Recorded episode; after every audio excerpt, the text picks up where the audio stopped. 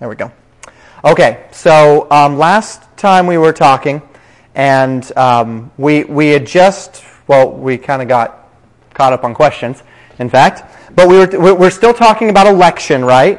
And we were talking about specifically um, predestination and where the Christian fits into the concept of predestination and election. And we talked about the fact that election has nothing to do with being elected unto salvation, and predestination has nothing to do with being predestined to be saved, um, as Reformed theology would say, and we went through the verses and we recognized that that is not the case, that um, we, we recognize that our election is unto, and, and our predestination is unto what? What's the key word that, we that we use when we talk about our election or our predestination? Anyone remember the key word?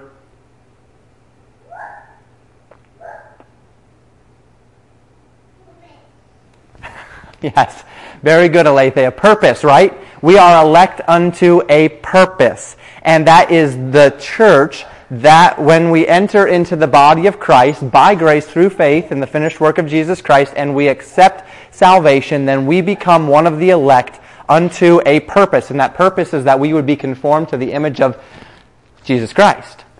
And so we recognize our election. We recognize and we walk through all of the different times where predestination comes up. And we, we recognize that there isn't one time where the word predestination is used in the Bible where it's used in the concept of getting saved. And the closest one we had was the one in, in Romans, if you recall. Um, and we were able to talk through why that was not the case. And then we got onto a little bit of a side discussion on volition right? And, and um, volition as it played into Israel and Jesus Christ's death and what, what might have happened. And my wife and I were talking about that a little bit more and, and uh, had a good conversation about that. I'm not going to go there this evening. But what we do need to get into now is, as we think about this, the Holy Spirit's role in our election. So remember where this is coming from. Um, um, Roger's family, this is, this is a diagram. So I don't know if you've ever diagrammed in English um, if that's something you've had the pleasure of doing. But um, I, I, diagram in the Greek, and um, it's, it's great because in doing so, we're also teaching our children that this stuff does matter because diagrams are very important. Diagrams help us understand how words relate to each other in a sentence. And if you don't know how they relate to each other, then you're not going to understand. And now as we get uh, in, the, in the English language, you know, you've grown up with this language, you can fairly implicitly understand how most words relate to each other in a sentence. But it's not that easy when you go to language number two or language number three. And so we diagram this, and remember, and so what you see here is in the black, um, this is the translation of the Greek words. You got all the Greek there, and then this is how they, how pastor feels they function. Syntax is a little bit interpretive, so it doesn't have to be this, but that's how I believe they function. Um, and uh, I mentioned that Peter, I mean, he's writing this, and literally, we, we see participles. But through verse 5, we still have not come to one verb. Through verse 5, there's still not one verb in the entire. He's writing in participles and implied verbs. It's just, um, uh, he, he's a terrible person to try to, try to translate, uh, Peter was. He, um, you can tell he was a fisherman. So, he's writing here, and Peter, the apostle of Jesus Christ, he's writing to the sojourners who are scattered throughout Pontus, Galatia, Cappadocia, Asia, Bithynia, elect according to the foreknowledge of God the Father. And this is what we parked on the fact that it's the will of God, the foreknowledge of God, the election of God uh, that, that God has willed. So we're elect according to, with measure or reference to, God's will. And we're going to see this come up again in verses 3 through 5. Peter's going to use the same formula to introduce the next point. And then he says here, in sanctification of the Spirit. So now this is what we're going to look at. How does the Holy Spirit relate to this election? Because if you look at our diagram here, notice that each one of these these uh, prepositions is connected to elect. It is modifying el- the election. And this is why we diagram, so that we know what's modifying what. So, um, this is God the uh, elect according to the foreknowledge of God the Father. That's the Father's role in our election. He foreknew it. He willed it. Elect in sanctification of the Spirit. This is going to be the Holy Spirit's role in our election. And then unto obedience and sprinkling of the blood of Jesus Christ. That's Christ's role in our election.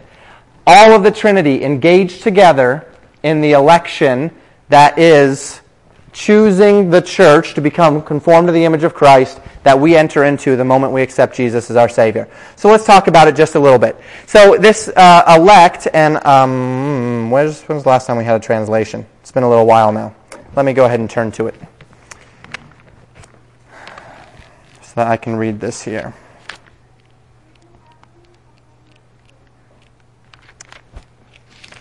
So, um, verse 2 says, elect according to the foreknowledge of God the Father, and our King James says, through sanctification of the Spirit. So uh, I will agree with that, by means of or through. The idea here is means, uh, the functioning as means. Elect in or by means of the sanctification of the Spirit. So here's our, our Greek word, sanctification. Can anyone read me that, that Greek word? Audrey? Good. Hagiasmo. I don't have a, a uh, uh, accent mark there. I'm not sure where it's supposed to be. Probably, it's probably a circumflex over the omega, there, or uh, uh, yeah, the omega there. And then how about in context here? Um, or the lexical form, excuse me. Bell. Good, hagiasmos. That's right. And um, so that's our word, and it, it's, it's a word that by definition means consecration, purification, or holiness. And it's connected to that word holy, or the word set apart. It's the same root, and we could dig through all that. We're not going to. But this word specifically occurs only 10 times in the entire New Testament. And five times it's translated holiness. Now, look at these times. Romans 6:19. I, I love this verse. I speak after the manner of men because of the infirmity of your flesh. For as you have yielded your members servants to uncleanness and to iniquity, unto iniquity, even so now yield your members servants to righteousness unto holiness. So righteousness unto holiness. Righteousness heading towards consecration, heading towards sanctification, heading towards holiness. Romans 6:22, but now being made free from sin and become servants to God, ye have your fruit unto holiness and the end everlasting life. Now notice the contrast here. The contrast between holiness and everlasting life. And notice as well that these are all speaking of those who are already believers, right? Who are growing or moving in unto holiness. So this is not a process of becoming saved, nor is it speaking of the moment of salvation. This is speaking of what we typically term as sanctification. And we draw that line between salvation, which is by grace through faith alone, right? And then sanctification, which is our growth in our understanding of Jesus Christ and becoming more conformed to the image of Christ until the day that we reap everlasting life and we receive the adoption of sons and we're redeemed. In 1 Thessalonians 4, for God hath not called us unto uncleanness, but unto holiness. There we see it again, speaking to believers. 1 Timothy 2.15, notwithstanding she shall be saved in childbearing if they continue in faith and charity and holiness with sobriety, speaking of um, particularly the women and the women's role in family and church. Um, Hebrews 12:14, follow peace with all men and holiness, without which no man shall see the Lord. Now, that one's an interesting one. That one is one where it becomes a little bit more difficult to see just the sanctification aspect in there. And we have to go back and, and dig into that in order to understand the context there, which is not our purpose this evening. But if you want to write down that verse and dig into it yourself a little bit, um, you could certainly do so. Five times, the other five times we see this word, it's translated sanctification. And um, but of him are ye in Christ Jesus, who of God is made unto us wisdom and righteousness and sanctification and redemption.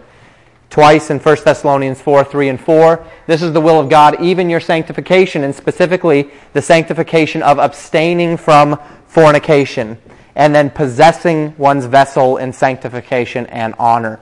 And we go down the list, and what we see here is that each one is speaking of a set apartness, a consecration, living a God pleasing life. what we talked about Sunday morning as the definition of true success, right? And so that's what we're dealing with here. Also 2 Thessalonians 2.13, and then, of course, our um, context here, 1 Peter 1, verse 2. Uh, so sanctification of the Spirit is the idea of growing and living in personal holiness, following our accepting Jesus Christ as our Savior. The sanctification of the Spirit, then, which is what we're talking about here, through sanctification of the Spirit, is the essence of our Christian walk. It allows us to accomplish our purpose. So we are elect according to what? According to Mason?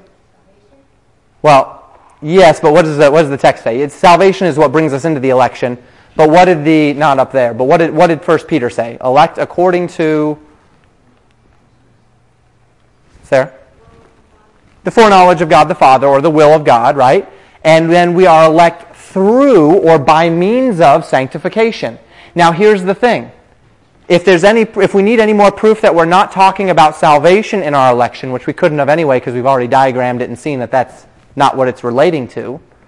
But if we needed any more proof, the fact is this is saying that our election comes through sanctification. Well, then what is our election? Because we know that salvation doesn't come through sanctification. That doesn't make any sense. That we won't be saved unless we become good enough.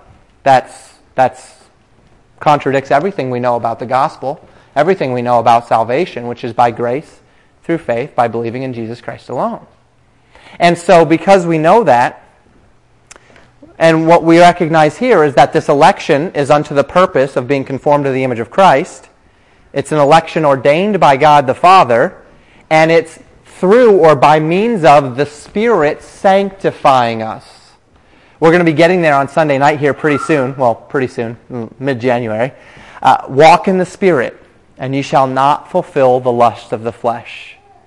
For the flesh lusteth against the Spirit, and the Spirit against the flesh, right? And the idea that Paul espouses in Galatians chapter 5 is he gives the fruit of the works of the flesh, then the fruit of the spirit, and he says, if we live in the spirit, let us also walk in the spirit. Allow the Holy Spirit to do the work that you have been elect to do. Yield to the Holy Spirit and allow Him to renew your heart and mind. Allow Him to change you from the inside out. Allow Him to conform you to the image of Christ. This is what the Spirit does. And so our election is is through or according to the will of the Father, through or by means of the Holy Spirit of God. The means of the sanctification is the Holy Spirit, the means by which we are able to live and grow. Galatians 5:16, Galatians 5:25. Our election is not our election is not intrinsically to be pure. Purity positions us to fulfill our election. Our election is not inherently purity our election is to become conformed to the image of Christ that we might show the world how to be conformed to the image of Christ. But purity is how we, how we do that, right? Purity is the, the means by which we reflect Christ to the world. If we're not reflecting Him in purity, in separation, in sanctification, then the world looks at us and they say, well, why do I need that? I, they don't have anything I don't have. Why, why do I need what they have to offer if I can just be me without having to go to church? And this is the problem when the church does not separate from the world. Evangelicalism, broad evangelicalism, really, I've, I've been asked this question on several occasions. What's the difference between a fundamentalist and an evangelical? And if, I, if we could boil down the difference between a fundamentalist and an evangelical, it comes down to separation, the view on separation. The fundamentalist believes that you need to separate from the world. The evangelical believes you need to use the culture in the world to reach folks. And that is the, the biggest line of demarcation between a fundamentalist and an evangelical. Now, as you look at evangelicalism, that's a broad spectrum, and you've got people that have gone well beyond orthodoxy, right? So they're not even in the camp of the Bible anymore. But as far as those that are biblical, the difference really uh, amounts to this. Are you going to separate from the world? And as we look at the election that is being taught here, It's about purity. It's about being conformed to the image of Christ. It's about this distinction. We say it this way at our church that you don't always have to be different from the world around you, but you should always be distinct. You don't always have to be different from the culture that's around you, but you should always be distinct. You don't have to look or act in such a way that you're just walking down the road and people go, oh, yeah, there's one of those. But when they interact with you and they hear the way you talk and they see how you treat them and how you treat others and they see what you do and what you don't do, there should be a clear distinction between the wickedness of culture and the purity of Christ. So, the primary purpose of the Holy Spirit in the life of the believer is this sanctification through conviction, through intercession, but it's all conforming us to the image of Christ. Are there any thoughts on that or questions?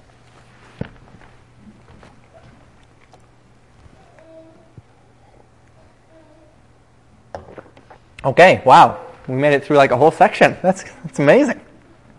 All right, so uh, elect according to the foreknowledge of God the Father in sanctification of the Spirit or by means of, right, unto obedience and sprinkling of the blood of Jesus, who is the Christ. And so this is the result. This is the direction. This is the purpose. And we've talked about this a little bit. The Holy Spirit is the means. The, the God the Father is the will. Jesus Christ is the, and we see this all throughout the, the scriptures, he is the enactor. All right, so, so in creation, the, the, the Bible says that God the Father looked down at creation, and the Spirit of God moved upon the deep, and God said, Let there be light. So the Father was the will, the Holy Spirit was the empowerment, and the Word of God, who we learn from John chapter 1, is Jesus Christ, was the enactor, the doer of creation, so that we can believe what Colossians says when Colossians says that by Christ the worlds were framed, and by Christ the world is sustained. So he sustains it he created it. Christ is the creator. And we know that because he's God, right? And God was active in the creative process. So as we think about that and recognize that, we see the same thing here in our spiritual life. That in this idea of election, as in the idea of salvation, in each of these biblical concepts where you see God actively interacting with man or with creation, you see all three members, all three persons of the Trinity actively engaged. God the Father willing it, God the Son doing it, and God the Holy Spirit empowering it. It's the same thing with election. God wills our election, the Spirit empowers our election, and Christ enables our election through his blood. So we see unto here, accusative of purpose or of result. Jesus Christ in the Christian's election. So we are elect unto or for the purpose of obedience and the sprinkling of the blood of Jesus Christ. Let's start with obedience here. Can anyone read me um, the, the word obedience? Bell.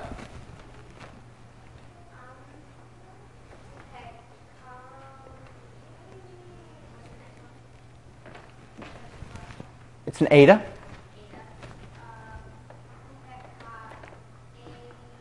Good. Hupakain. Hupakain.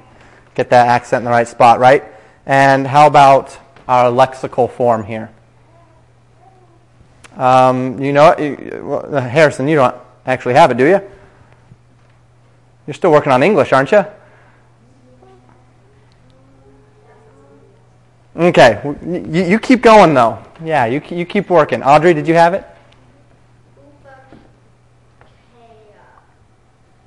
Pretty close. Someone want to clean up the ending for her? Sophia? Hupakai, right. So basically just dropping um, the new there at the end. Hupakai uh, versus hupakoin. Um, and the definition of this word means obedience, compliance, submission found 15 times in the New Testament. I'm not going to actually read through all of these times, um, but I'll I'll uh, run through them quickly. Romans 1, verse 5, receiving grace and apostleship for obedience to the faith. Um, this is speaking of Jesus Christ and his obedience, making many righteous. Um, in this case, obey is a different word, but related. Uh, obedience unto righteousness is what we have been saved to do. Obedience has been, the obedience of the Roman church has been spread abroad or called abroad. You see it um, in all of those cases, is very similar idea there. Twice obedient, and a very similar idea as obedient children, 1 Peter 1.14. And then obey once and obeying. So the same idea throughout. And the idea of this word reflects just as much what Christ has done in purchasing for us salvation as what we do in the name of God. So the idea is this Jesus Christ obeyed God unto death. Right? He went to the cross and he died for our sins. And then we, when we are placed into Christ, now have the privilege of doing the same, of reflecting that same obedience. And within this context, it seems more likely that Christ's obedience is the idea that Peter is getting across. Um, that we have been made, been made obedient to God in Christ. So the idea is that we have been elect unto obedience in Christ. Because what we're going to see next is sprinkling in Christ. And we'll, we'll kind of formulate what all this is saying once we, once we get this second word here. So can somebody read me this, this uh, Greek word? Audrey? Say it again. Harantisman. Very good. And how about our lexical form?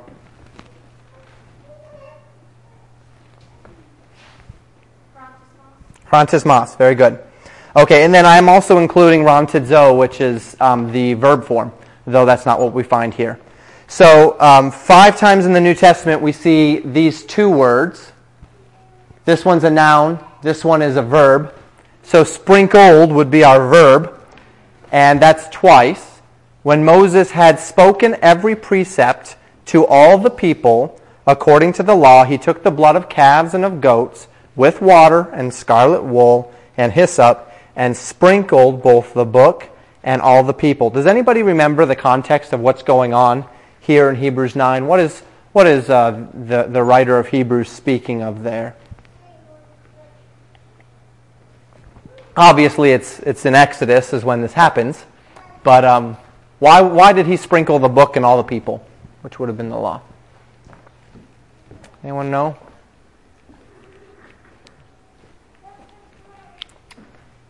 This was actually the moment of entering into the Mosaic covenant. It, Moses took the blood and he sprinkled it upon the people and he sprinkled it upon the law, and this was the entering in, the physical entering in of the covenant between Moses, uh, between the people and God entering into the Mosaic covenant. And so, as we see this idea of the sprinkling, it is an idea of a cleansing, a sanctifying, a ratifying.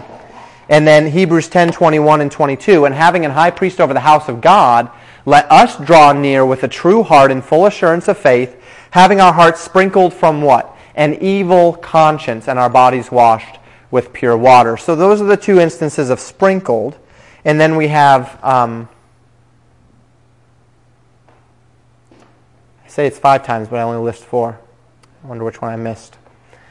Um, two at least for sprinkling, and this would be a noun form.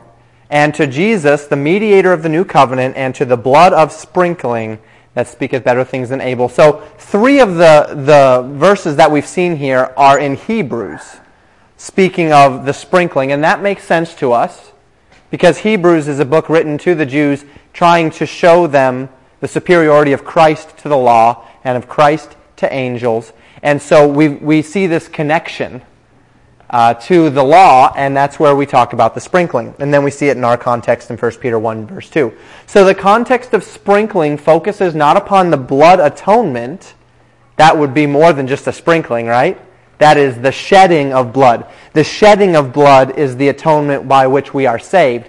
The sprinkling of blood focuses on this, again, this idea of sanctification. Moses Sprinkling the blood is a ratification of the Mosaic covenant. The yearly sprinkling on the mercy seat, right? That's what, that's what the, the high priest would do every year. They'd kill the, the lamb and then he'd go in and he'd sprinkle the blood on the mercy seat every year. So this sprinkling idea, which harkens back to the law, and remember, who's, which audience, what's the audience that Peter is writing to in 1 Peter?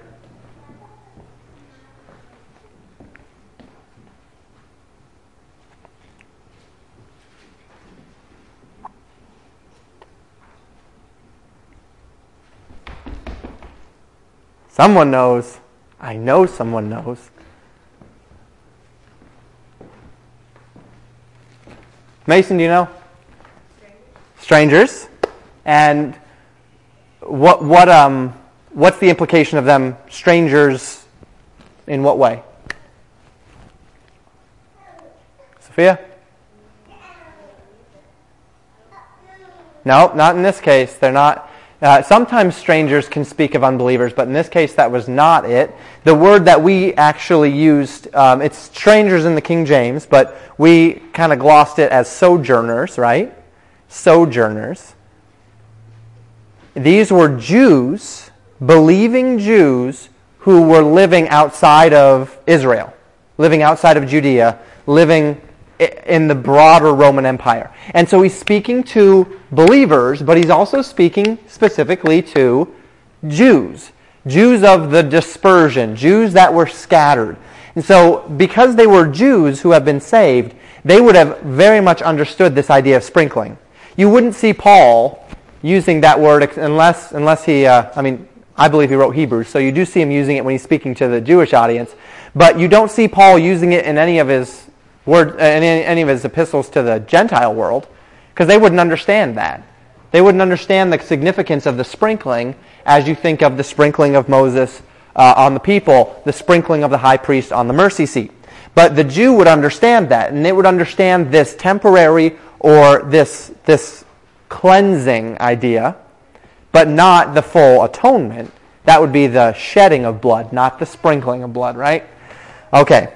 And we see this reality in our lives in 1 John 1 9, right? If we confess our sins, He, that's God, is faithful and just to forgive us our sins and to cleanse us from all unrighteousness. So the two ways that we attain unto this election that is empowered by the Spirit of God and that is willed by the Father is through the obedience of Christ and fellowship with Christ. So when we obey that which Christ, we follow Christ's example, and then when we fall out of Christ's example by sin, we confess our sins. He is faithful and just to forgive us of our sins and to cleanse us from all unrighteousness. And remember, 1 John is written to believers. This is not a salvation verse. This is a fellowship verse. Summary. We're going to get through these two verses. So the Father wills our elected purpose of properly representing Him to the world and being conformed to the image of Christ. The Holy Spirit empowers our elected purpose through sanctifying us from sin and unto good works. The Son, Jesus Christ, enables that sanctification through His blood, which serves as the result of our election through confession of sin and fellowship with God, and also the purpose of our election through loving obedience to God that compelled his sacrifice. So we obey God and we walk in fellowship with him. And this is the purpose. I mean, this is, this is the Christian life. Is our verses next? Yes. So as we look at the King James here, blessed uh, on, on the far left side, blessed be God and the Father and Father of our Lord Jesus Christ, which according to oh nope, that's the next phrase. Let's go back. I'm sorry if you're getting eye strain from that. On the left side there, Peter, an apostle of Jesus Christ to the strangers scattered throughout Pontus, Galatia, Cappadocia, Asia, and Bithynia. And so this is what he's talking about. Those that are elect according to the foreknowledge of God the Father, through sanctification of the Spirit, unto obedience and sprinkling of the blood of Jesus Christ, grace unto you and peace. So that's, that's the, the sum total of the idea there is that we are those are living in the power of God, all three persons of the Trinity, enacting our daily walk with the Lord. Through God willing it, through the Spirit empowering it, and through Christ enabling it or um, making it happen. Okay. All the way back down to the bottom here again. Are there any questions on, on that? Or thoughts on that?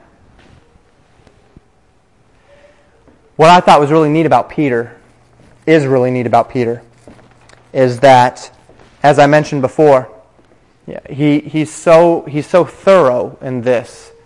He's not just stating it, he's, he's hitting every angle. He's hitting the Father's role, he's hitting the Spirit's role, he's hitting the, the, the Son's role. And in doing so, since he's writing to a group of Jews, he's giving this well rounded picture of how the second person of the Trinity fits into this process of, of enacting the will of God. And this would have been, of course, very important for the Jewish believers to understand the relationship between God the Father, God the Son, and God the Holy Spirit. Of course, it's important for us all, which is why it's inspired. Uh, now, we're going to go on to the second section, and um, I'm going to try not to finish late this evening. But, um, and we'll read it in just a moment. Just the caveat for the Rogers' sake, since they weren't here before. I give four different translations here. I give the King James, the English Standard, the Greek Textus Receptus, and then my own. Um, as we look at the, the um, text issue, and of course our website is fairly clear on this, and, and I've preached on it many times, but we recognize that the King James Version of the Bible is a very good translation, and our loyalty, however, rests upon the Greek Textus Receptus more than it does upon the actual English translation, the King James. The Greek Textus Receptus, uh, we believe, is the preserved Word of God, preserved by the church through the ages, and then made indelible through the printing press. And there have been some revisions and such, but they all follow the trail of preservation all the way back to the New Testament church. The other translations, English translations of the Bible, do not follow the Greek Textus Receptus. The only one that does is the New King James, and that even allows for some doubts. Uh, the King James is without a doubt the best translation we, we have in the English language that reflects the appropriate preserved Greek text. All of the other translations are out of the critical Greek text, which has thousands upon thousands of changes, and those changes are based upon humanistic methods of higher textual criticism. And so we do not have confidence in that text. We believe that that text has been tainted by humanism. And so we are loyal to the King James Version, you might say by default, because it is the translation, the, the best translation that comes from the Greek Textus Receptus. That being said, it is a fantastic translation. But it's not, and we do not believe at Legacy Baptist Church that it in and of itself is inspired. And we do not believe that it is it is a perfect translation. We have seen areas where there can be clarity. And so what I have done is uh, typically the English Standard Translation is a translation of the wrong Greek text, but they do a good job at translating the wrong Greek text. And so where it does match with the Greek Textus Receptus, it can sometimes give us some clarity as to the intent of the text. Where there is discrepancy, we go with the Greek Textus Receptus every time. There, we'll, we'll, we may find in Peter, I'm sure we'll find in Peter, complete phrases that are completely cut out of the English Standard and cut out of the critical text.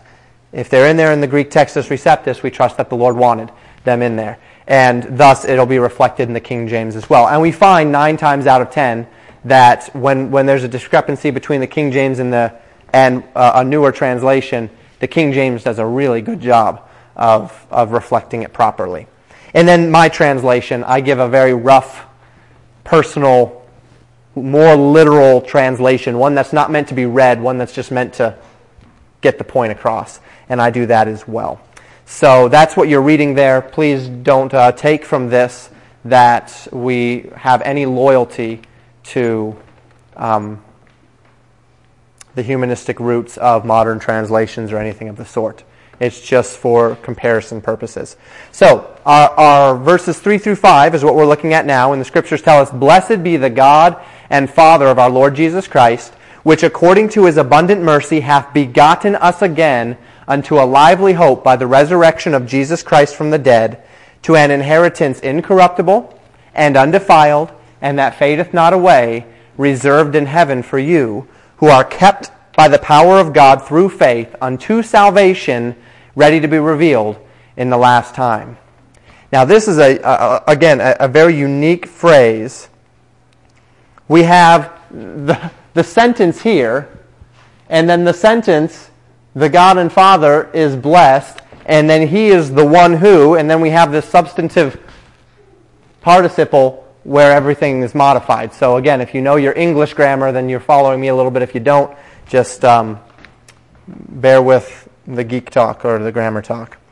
Um, so we'll start just briefly with the blessing on the Lord, and then we'll talk about what He has done for us.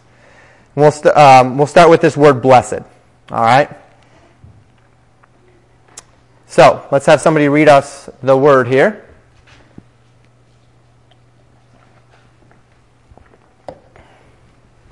Sophia. Eulogetas, very good. And how about the lexical? Well, that's the same. Never mind.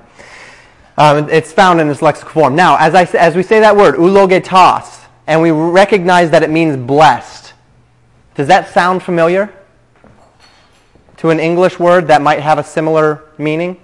Eulogetas?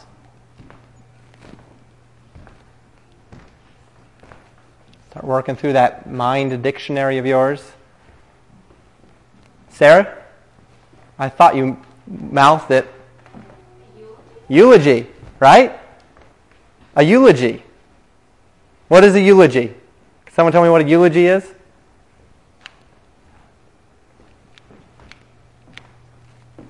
Where do eulogies happen? Nelson? Mm-hmm. It's the words you say typically at a funeral. That's the way, that's the way we do it in, in American culture. We call it a eulogy. And you give that at the funeral. And what's the purpose of the eulogy?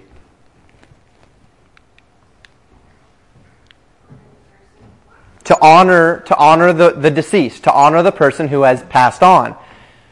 A praise, a blessing upon them. Now, it's obviously not conferring any sort of spiritual blessing.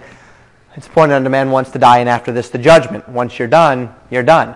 But that's the idea, that you are, it, it is set aside as a means by which to praise the life of the person who has died. A eulogy. This is where we get that word, eulogetas. Eulogy. And this is an adjective here. We find it eight times in the New Testament, so not all that often. And this is interesting. I'd like us to pick up on this. Mark 14:61. But he held his peace and answered nothing. Again, the high priest asked him and said unto him, Art thou the Christ, the Son of the Blessed? Who, who is the blessed here? How is he using that word? He is talking about God. He's calling God the blessed, right? Art thou the Christ, the Son of the Blessed? That would be God. By the way, my wife and I go through this it's blessed versus blessed. You say blessed when it's in adjectival form.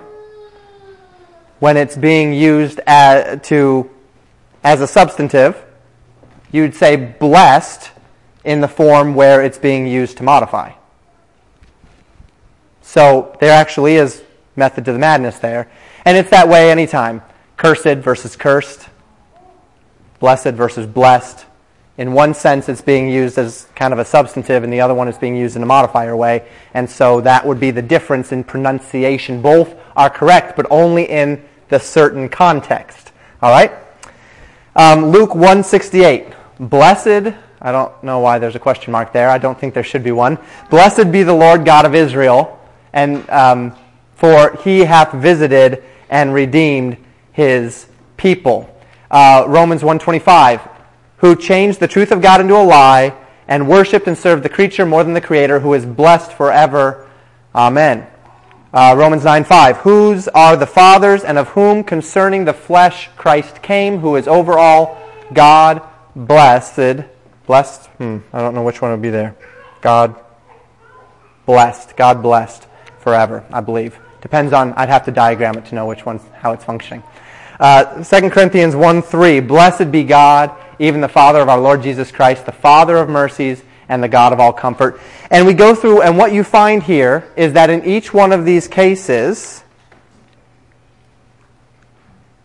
that this word blessed is referring to, in its adjectival form, God. Every single time it's used to describe God. God is blessed. He is the blessed. He is blessed. It's always refer, re, uh, referring to God. Outside of this form, not shown, it's still almost used exclusively of God, uh, but some other times of spiritual blessings. And again, I'm sorry, I must have had something else that I was thinking of writing there, but I didn't. So this is that word blessed, and it's always used of God.